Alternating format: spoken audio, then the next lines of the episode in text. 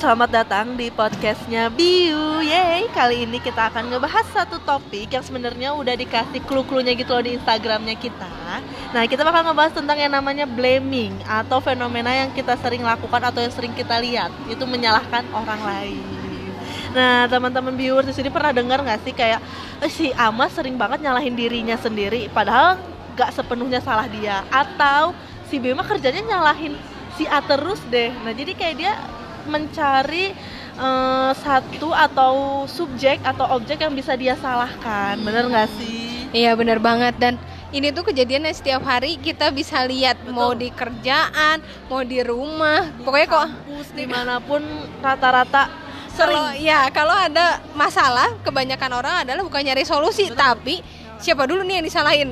Benar, benar, benar. Nah, jadi sebenarnya apa sih blaming itu? Blaming itu adalah when someone said that person did a mistake that should be her or his responsibility, like choosing wrong way. Jadi blaming itu ketika seorang mengatakan bahwa seseorang telah melakukan kesalahan yang seharusnya menjadi tanggung jawab dia. Betul. Jadi even kayak memilih jalan yang salah, ya itu gara-gara lu nih. Atau juga memberi ungkapan tentang e, seseorang yang harus bertanggung jawab. Jadi ketika menyalahkan itu kayak e, gua tuh nunjuk nunjuk orang lain untuk lu yang bertanggung jawab. Bener. Nah, jadi kayak gitu. Kayak pengen pergi dari tanggung jawabnya ya, padahal ya, belum tentu orang itu yang salah. Ya. Nah, jadi sebenar juga sebenarnya di blaming itu ada empat tipe viewers. Yang pertama tuh orang yang selalu dapat menemukan hal lain untuk disalahkan. Nah, yang tadi kita bahas, dia pasti nyari orang atau nyari apapun yang bisa dia salahin. Pokoknya untuk menjadi benteng buat diri dia, bener kan? Atau biasanya kalau kita temuin juga kadang di pekerjaan ini dilakukan untuk bisa e, menaikkan nama nah, dia. Bener. Wah, yang lain tuh lebih jelek. Dan saya tuh lebih bagus tahu. Betul, ah. betul, betul, betul. Tapi caranya jelek ya. Yeah. Terus yang kedua, orang yang selalu menyalahkan diri sendiri untuk segala hal. Jadi walaupun sebenarnya bukan salah dia, tapi dia udah nih salahnya aku. Oh, aku yang salah. Oh, kayaknya aku deh yang tadi nggak kepikiran A, B, C, D. Pokoknya dia selalu menyalahkan dirinya sendiri. Jadi bebannya ke diri dia sendiri. Bahaya, bahaya. Terus, jadi susah ya. Kadang ada juga kasihan juga karena yeah. mereka merasa desperate uh, atau kayaknya tuh e, masalah di luar itu karena dia ada. Dan gak enak banget sih pada bebannya posisi itu sendiri. Dia bebannya ke diri sendiri. Dan ya mungkin orang lain dengan mungkin ada yang mensupport, tapi ada juga kebanyakan yang ya memang salahnya dia aja. Kesempatan karena ada yang bilang salah gua nih. Benar, benar, benar. Terus yang ketiga, dia, menyal- dia menyalahkan kepada keadaan atau nasib. Jadi dia sial, dia pasti ngomong, ah ini gara-gara hujan, ah ini kepanasan, atau wah ini nasib gue lagi jelek. Nah, itu dia tetap menyalahkan atau melakukan blaming. Terus yang terakhir nih yang paling bahaya, karena si blaming ini udah menjadi satu habitat atau satu kebiasaan bagi individu yang kerjanya pasti menyalahkan. Jadi dia selalu kalau misalnya dapat masalah pasti mikir siapa nih yang akan aku salahkan. Entah itu keadaan, entah itu dirinya sendiri, ataupun orang lain. Iya, jadi benar banyak banget dari uh, kejadian yang dilihat sama Biu nih. Betul. Ternyata ada orang yang uh, apa? Mungkin dia melakukan sesuatu habit yang jelek nih. Iya. Terus berimpact, tapi dia nggak mau disalahin, jadi dia salahin orang lain. Terus aja kayak gitu. Ngulang, continue, continue sampai akhirnya ya udah habitnya dia blaming. Jadi sebenarnya kayak tadi ada diomongin tentang namanya menyalahkan diri sendiri. Jadi uh, ketika terjadi kesalahan mungkin berkaitan atau tidak, mereka itu membuat atribusi internal hmm. untuk kegagalan, di mana dia melihat diri dia itu nggak kompeten lah, bodoh lah, uh, wah nggak berguna lah, yang kayak gitu-gitu. Dan ini juga bisa membuat tentang kecenderungan untuk menghubungkan kesuksesan dengan faktor-faktor eksternal.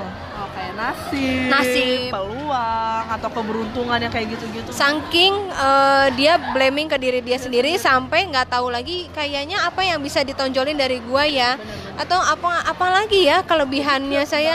Iya, ke dalam sampai dia bilang kayaknya eksternal gue juga tidak mendukung gue sama sekali. Wah, ya. Dan next juga pasti dia akan merasa down dan mau berusaha lebih baik juga kayaknya ah no hope nih, nggak ada harapan sama ya, sekali. Nah, nextnya juga ada yang kayak tadi menyalahkan orang lain.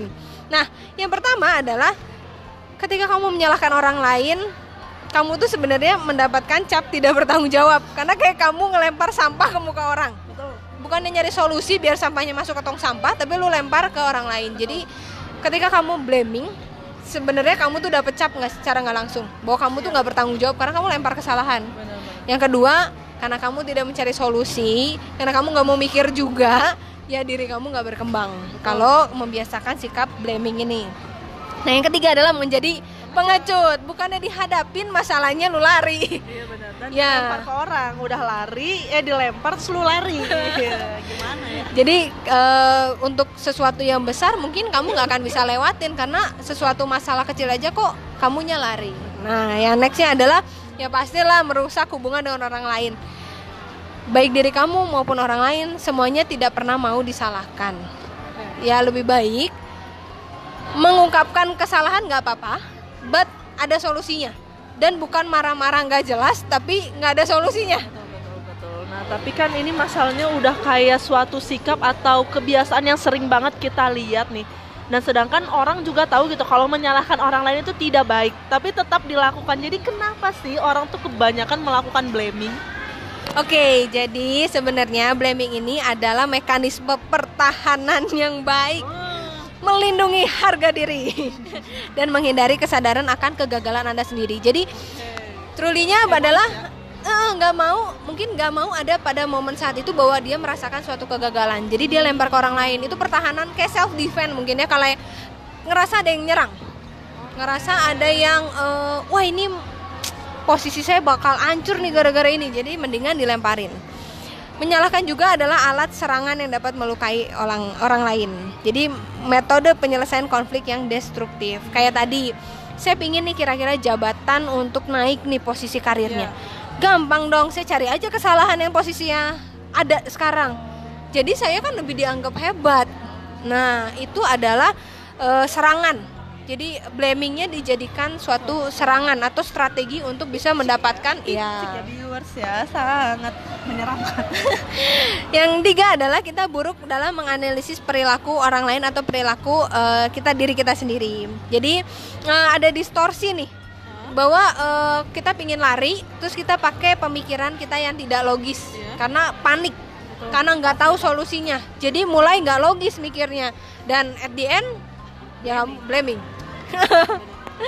Next adalah kita tahu mengambil tanggung jawab itu lebih sulit daripada menyalahkan orang lain, dan itu adalah hal yang paling mudah untuk diambil secepat mungkin pada waktu yang terbatas, kegentingan dan menyelamatkan diri. Kadang blaming juga bisa karena sikap paniknya seseorang, kayak gue harus gimana, solusi belum kepikiran, akhirnya udah itu kamu kan tanggung jawabnya kamu. Iya, I see ya kayak gitu. Dan memang sangat mudah menyalahkan orang lain meskipun Anda tahu Anda salah. Terutama mengetahui bahwa akan sulit bagi mereka untuk membuktikan kesalahannya. Jadi orang menyalahkan, hitamkan lah ya istilahnya. Ya, juga ada idea. Hmm, okay, okay. Jadi ketika ada orang lain menyalahkan orang lain nih, itu dia udah ngelihat kayaknya dia nggak akan bisa ngebela diri karena dia posisinya di sana nih, misalkan kayak gitu. Atau mungkin yang pas dia salahin, eh ternyata si orang itu blamingnya ke diri dia sendiri. Oh ya emang salah saya, kayak gitu, itu bahaya ya. Oke, nah terus gimana nih sih caranya kita atau viewers biar bisa bersikap nggak blaming ke orang lain di waktu yang sangat singkat? Mungkin kalau misalnya kita lagi dapat masalah, momennya, momennya kan singkat banget dan kita harus nyari solusi. Nah step-stepnya gimana sih? Nah yang pertama, kamu harus sadar bahwa setiap masalah itu membuat kamu lebih berkembang. Jadi prefernya ketika kamu mendapatkan masalah, tolong fokusnya jangan di masalahnya, tapi jadikan masalah itu adalah kesempatan buat kamu untuk bisa boost potensi kamu, boost kamu punya uh, idea. Jadi jadikan lahan itu adalah lahan eksperimennya kamu. Dengan begitu ketika kamu mendapatkan masalah, kamu akan memacu kreativitas yang ada di dalam kamu, dan at the end pasti kamu mikir solusi. Dan kamu juga akan bisa jadi trend center untuk mencoba e, lingkungan kamu agar bisa positif seperti kamu untuk mencari solusi, bukan menyalahkan. Jadi mungkin yang pertama harus menerima masalahnya dulu, terus kamu harus melihat dari sudut pandang yang berbeda. Kalau misalnya masalah itu adalah sesuatu hal yang positif, bisa kamu jadikan sebagai batu loncatan. Betul, yang kedua adalah menegur dengan cara yang baik.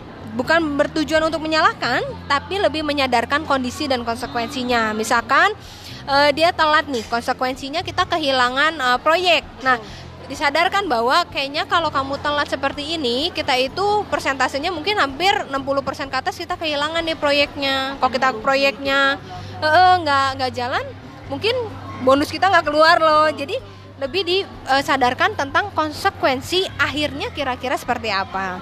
Ya, jadi itu tidak menjudge, tapi lebih memberikan uh, nasihat. Betul, betul. Terus? Oke, terus ada lagi, jika Anda ada di posisi disalahkan atau di blaming sama orang lain, tolong kamu jangan kepicu emosinya. Jangan juga dibalas, tapi ucapkanlah terima kasih. Oh. Kenapa?